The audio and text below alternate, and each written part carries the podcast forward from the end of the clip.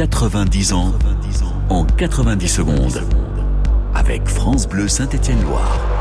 Trois ans après son dixième et dernier titre de champion, acquis en 1981 grâce notamment aux 29 buts d'un certain Michel Platini arrivé deux ans plus tôt, palmarès unique qui voit l'SS l'honneur de porter une étoile sur son maillot, le club est relégué en deuxième division. L'affaire dite de la caisse noire a laissé des traces indélébiles.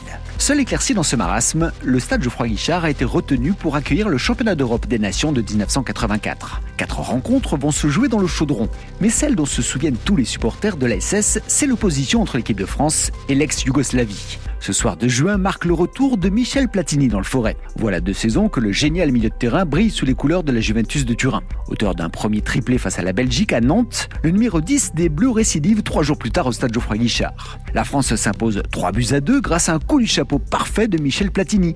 Trois buts consécutifs dans la même mi-temps, du gauche, de la tête et pour finir du droit sur coup franc direct, sa spécialité. L'ancien vert fait chavirer les 34 700 spectateurs présents. Quelques jours plus tard, c'est encore lui qui débloque la finale contre l'Espagne sur un nouveau coup franc qui trompe le portier espagnol Luis Arconada.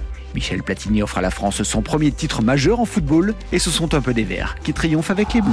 90 ans en 90 secondes. À retrouver sur FranceBleu.fr.